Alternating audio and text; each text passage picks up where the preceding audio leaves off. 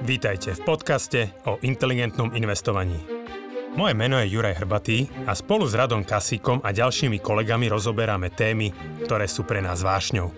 Finančné vzdelávanie, šetrenie a investovanie sú oblasti, ktorými vo Finaxe žijeme každý deň. V tomto podcaste sme spojili naše vedomosti, aby sme vám pomohli žiť pokojnejší život vďaka dobrému finančnému zabezpečeniu. Stiahnite si do mobilu našu aplikáciu FINAX a nezmeškáte nové podcasty, blogy či skvelé webináre. Ahojte inteligentní investori, vítajte pri FINAX Mudrovačke. Moje meno je Rado Kasík, so mnou sú tu Ján Jursa a Ján Tonka. Ahojte. Ahojte. Zdravím. Dnes sa budeme zasa trošku venovať trhom. Tak smutne. On sa zamyslel, ako začať. No. Bez prípravy, vieš, improvizácia. A index, americký akciový index es end pí päťsto, by sa možno hovoriť es a pé päťsto, keď to chcem po slovensky povedať, prekonal magickú hranicu päťtisíc bodov, čiže určite medzi trhmi je to považované za taký významný milník, takže by som sa chcel trošku porozprávať alebo vás popýtať viac na ten index a na nejakú jeho históriu, ale aj výhľad.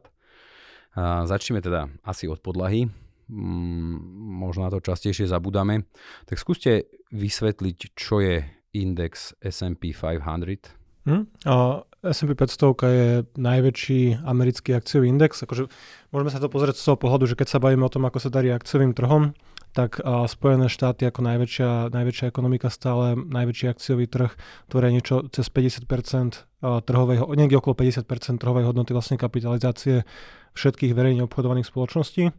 A keď sa pozrieme na index es end pí päťsto, tak on pokrýva nejakých osemdesiat percent týchto amerických verejne obchodovaných spoločností. Čiže keď hodnota amerických akcií je niekde okolo päťdesiat biliónov dolárov, tak spoločnosti, ktoré sú zahrnuté v es end pí päťsto, čiže päťsto najväčších spoločností z americkej ekonomiky, nám pokrýva osemdesiat percent trhu, čiže nejakých štyridsať až štyridsaťdva biliónov amerických dolárov.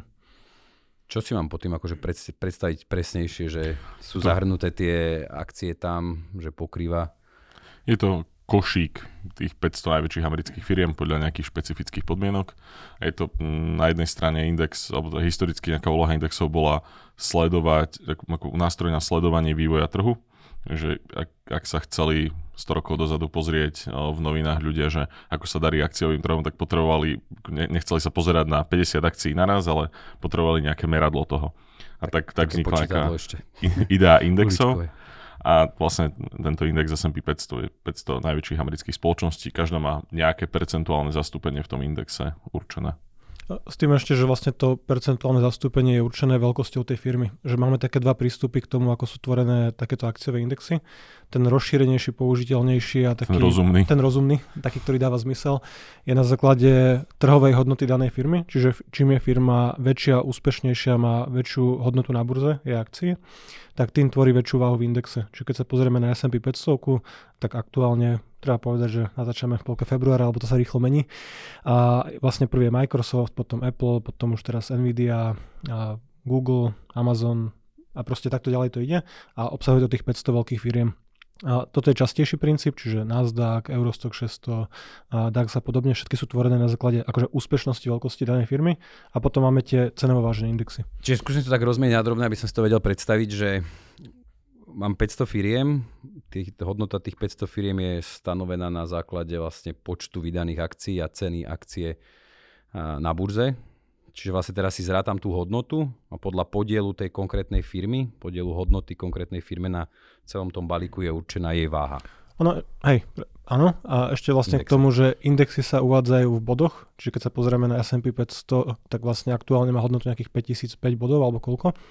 A oni, väčšina indexov, majú to v názve, sa indexuje. Proste bolo by tak akože dosť komplikované, keby si vždy v médiách videl, že hodnota amerického trhu stúpla zo štyridsaťjeden celá osemdesiatdva päťdesiatsedem bilióna dolárov na... Proste takto by si pridával, že to nedáva žiadny zmysel. Čiže vlastne tí providery tých indexov, či už je to Dow Jones, es end pí päťsto alebo Nikkei pre japonské indexy, oni prepočítavajú tú hodnotu toho celého košíka, toho celého indexu alebo akciového trhu, ktorý sledujú, cez nejaký, cez nejaký deliteľ, a vlastne a index divisor, čiže vlastne cez nejakú konštantu, ktorá proste a potom lepšie vyjadruje vlastne hodnotu tých amerických akcií, lebo pre teba ako pre investora je dôležitá percentuálna zmena indexu, že keď stúpne tak. zo štyritisíc bodov na päťtisíc bodov, tak vieš, že si zarobil dvadsaťpäť percent. Že, a nemusíš sa pozerať na to, že aká je abs- v absolútnom vyjadrení na deväť desatinných miest alebo proste a, hodnota celého trhu. Dobre, ja som ťa preušil, chcel si ešte hovoriť, aké sú tie iné spôsoby stavovania. Hej, že iní, ako povedal Jano, tie nezmyselné sú vlastne na základe a, a, ceny, ceny. ceny jednotlivé akcie, čiže to je vlastne Dow Jones tridsať, čiže tridsať najväčších firiem, a, a, najväčších, tridsať firiem, ktoré sú vybrané komisiou, a ktoré sú rankované, zoradené v tom indexe na základe hodnoty tej akcie, čiže či má nejaká spoločnosť a, väčšiu cenu za akciu, čiže spoločnosť, ktorá má váhu tisíc dolárov za akciu, má väčšiu váhu ako nejaká, ktorá má päťsto, keď to zjednoduším. Čiže toto nič nehovorí o nejakej tej hodnote firmy? Áno, to absolútne nič nehovorí, lebo firma sa môže kedykoľvek rozhodnúť, už tak. Len najjednoduchšie, že urobiť stock split, to znamená, že rozdeliť všetky akcie, napríklad že za každú jednu akciu dostanem desať nových akcií. Hej, ale hodnota firmy je rovnaká. Desatinu, ale celý koláč je stále rovnako veľký. Rozkrojíš špicu na dve časti, že OK, že stále to má rovnakú hodnotu, ale že bola by v takomto indexe Dow Jones alebo aj Nikkei dvestodvadsaťpäť boli penalizovaná tým, že má nižšiu cenu. Menia sa teda tie spoločnosti v rámci indexu? Áno. A menia sa, menia sa pravidelne a myslím, že kvartálne vlastne zasadá tá komisia, ktorá vlastne to vyberá tie akcie, ktoré splňia nejaké podmienky na veľkosť firmy, čiže es end pí päťsto reprezentuje americké veľké akcie, čiže tzv. Large cap segment, potom máš vlastne es end pí midcapy, čiže stredne veľké firmy a, a small capy. Čiže musí splňať nejaké kritériá na tú veľkosť. Momentálne je to niekde okolo pätnásť šestnásť miliard a, dolárov minimálna veľkosť na zaradenie. Musí byť listovaná na, ako kotovaná na amerických akciových burzách, podlieha americkému dohľadu a myslím, že nejakých päťdesiat percent tržieb musí mať zo Spojených štátov. Ešte je tam podmienka na to, že myslím, že sedemdesiatpäť percent akcií sa musí voľne obchodovať. Áno, áno. Že to keby bráni tomu, aby, aby tam išli nejaké rodinné firmy, ktoré zalistujú percento. Aj nechajú obchodovať jedno percento a tá cenotvorba by tam nebola potom úplne dobrá. A existuje potom teda aj vlastne kľúč k tomu zloženiu, že ako, napríklad snažia sa v rámci toho indexu pokryť všetky odvetvia, lebo ako nejaké tak napadá laicky, že asi automaticky by sa tam nemusel niek- niektorý sektor, niektoré odvetvie zobrazi- objaviť, keby sme šli vyslovene po tých najväčších. Čiže na toto je nejaký kľúč. Pre, neviem o ničom oficiálnom v tomto. Snažia sa tam mať zastúpenie rôznych sektorov. Asi to v nejakej forme bude trochu reflektovať aj veľkosť, ekonomik, tá veľkosť tých sektorov v rámci ekonomiky. Ale ono, z môjho pohľadu, často táto hra so sektormi je taká, taká jemne úsmevná, lebo čo je Amazon, je to, že predávajú jedlo, alebo sú technologická firma, alebo, alebo logistická.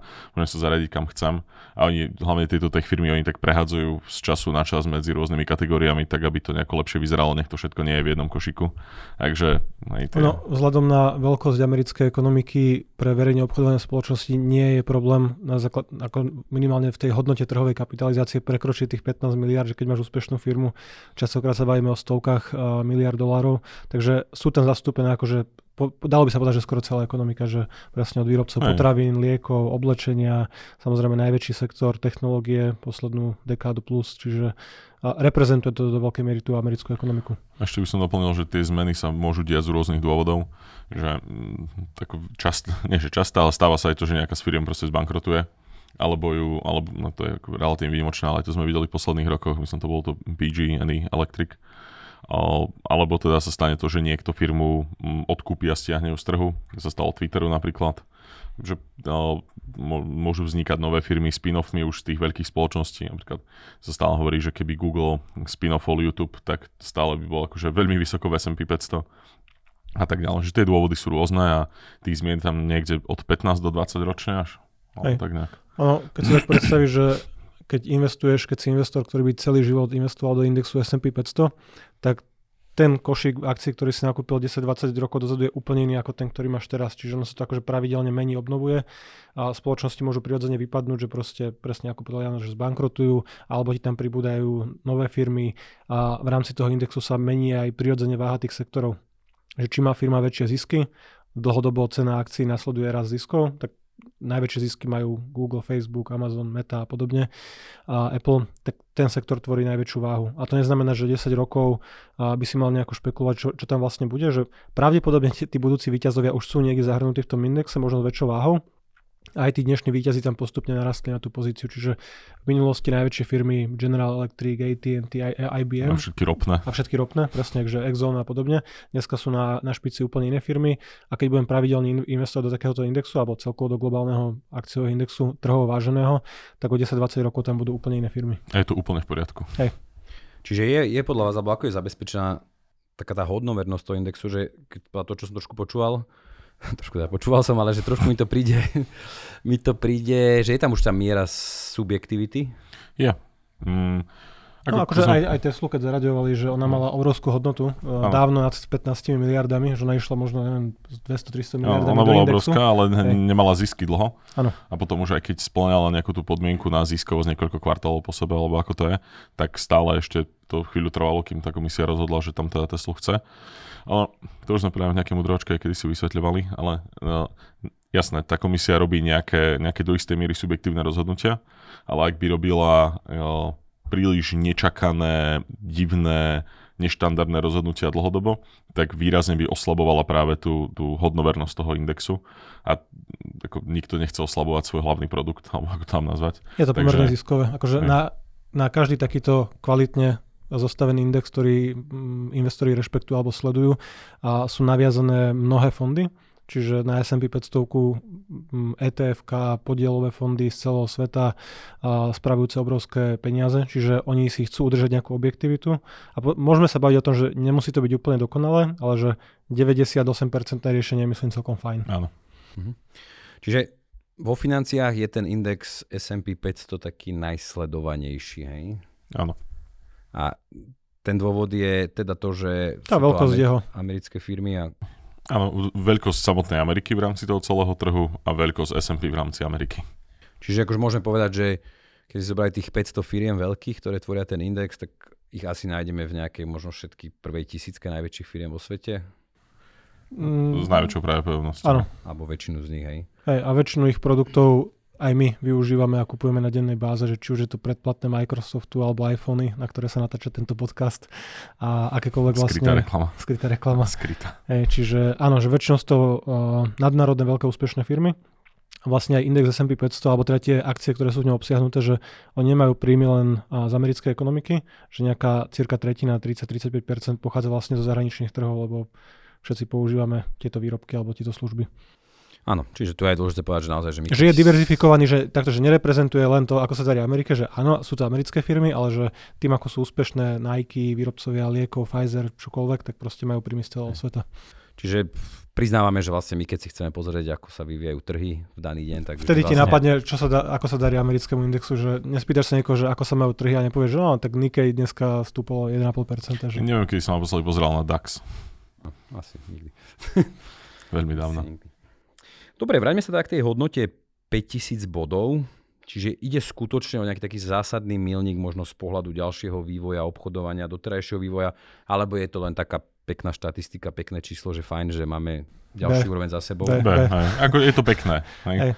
Je to, to je, to, je to okrúhle číslo, že ľudia, ktorí si radi kreslia čiary po grafoch, v tom možno vidia nejaké, takáto ľudia, ktorí sa pozerajú na zostatky čajových lístkov v tomto a v, a v šálke, že netreba z toho nič veštiť, že proste tá hranica päťtisíc sama o sebe nič neznamená, tak. Lenže to je akože okrúhle číslo, psychologická hranica, je to, je to pekné, ale nič to nehovorí o tom, že tie akcie sú drahé sú, alebo lacné, a, že treba sa pozrieť na tú percentuálnu zmenu, na to, odkedy ten index vznikol, čo reprezentuje ako rastol, ale samo o sebe neznamená, že pri okrúhlych hraniciach treba predať a čakať na dvadsať percent pokles alebo naopak nakúpiť zapožičané peniaze. A ja by som sa predsa spýtal, že vlastne dosiahnutie, že v podstate sme, bo nie akože len tá úroveň päťtisíc bodov, ale dá sa povedať, že necelé dva mesiace dozadu sme sa po dvoch rokoch v rámci tohto indexu es end pí päťsto pozreli na nové historické maximum. Odvtedy to párkrát bolo posunuté, že niekoľko dní vlastne v tomto roku to zavrelo na nových maximách. A ako ja vnímam, až, až, až, až som prekvapený, že ešte dnes, akože aj medzi klientmi, aj medzi mojimi známymi, že práve to dosiahnutie nového maxima má byť nejakým tým dôvodom na predaj. Čiže hovorí to o niečom, že by teraz mali, ako ty si to už čiastočne naznačil, akcie korigovať, alebo to skôr naznačuje ďalší rast? Nemáš takúto štatistiku, Janči, naštudovanú? Akože historicky, keď sa pozrieš na to, že či bude dobrý nápad nakupovať akcie na historických maximách, tak akože vôbec to nie je problém, lebo je to proste aktívum, ktoré dlhodobo rastie. Že keď ten index narastol, on bol spustený, keď dáme ešte trošku historické okienko, že v súčasnej podobe, kedy obsahuje päťsto firiem, a v päťdesiatom siedmom Mm-hmm.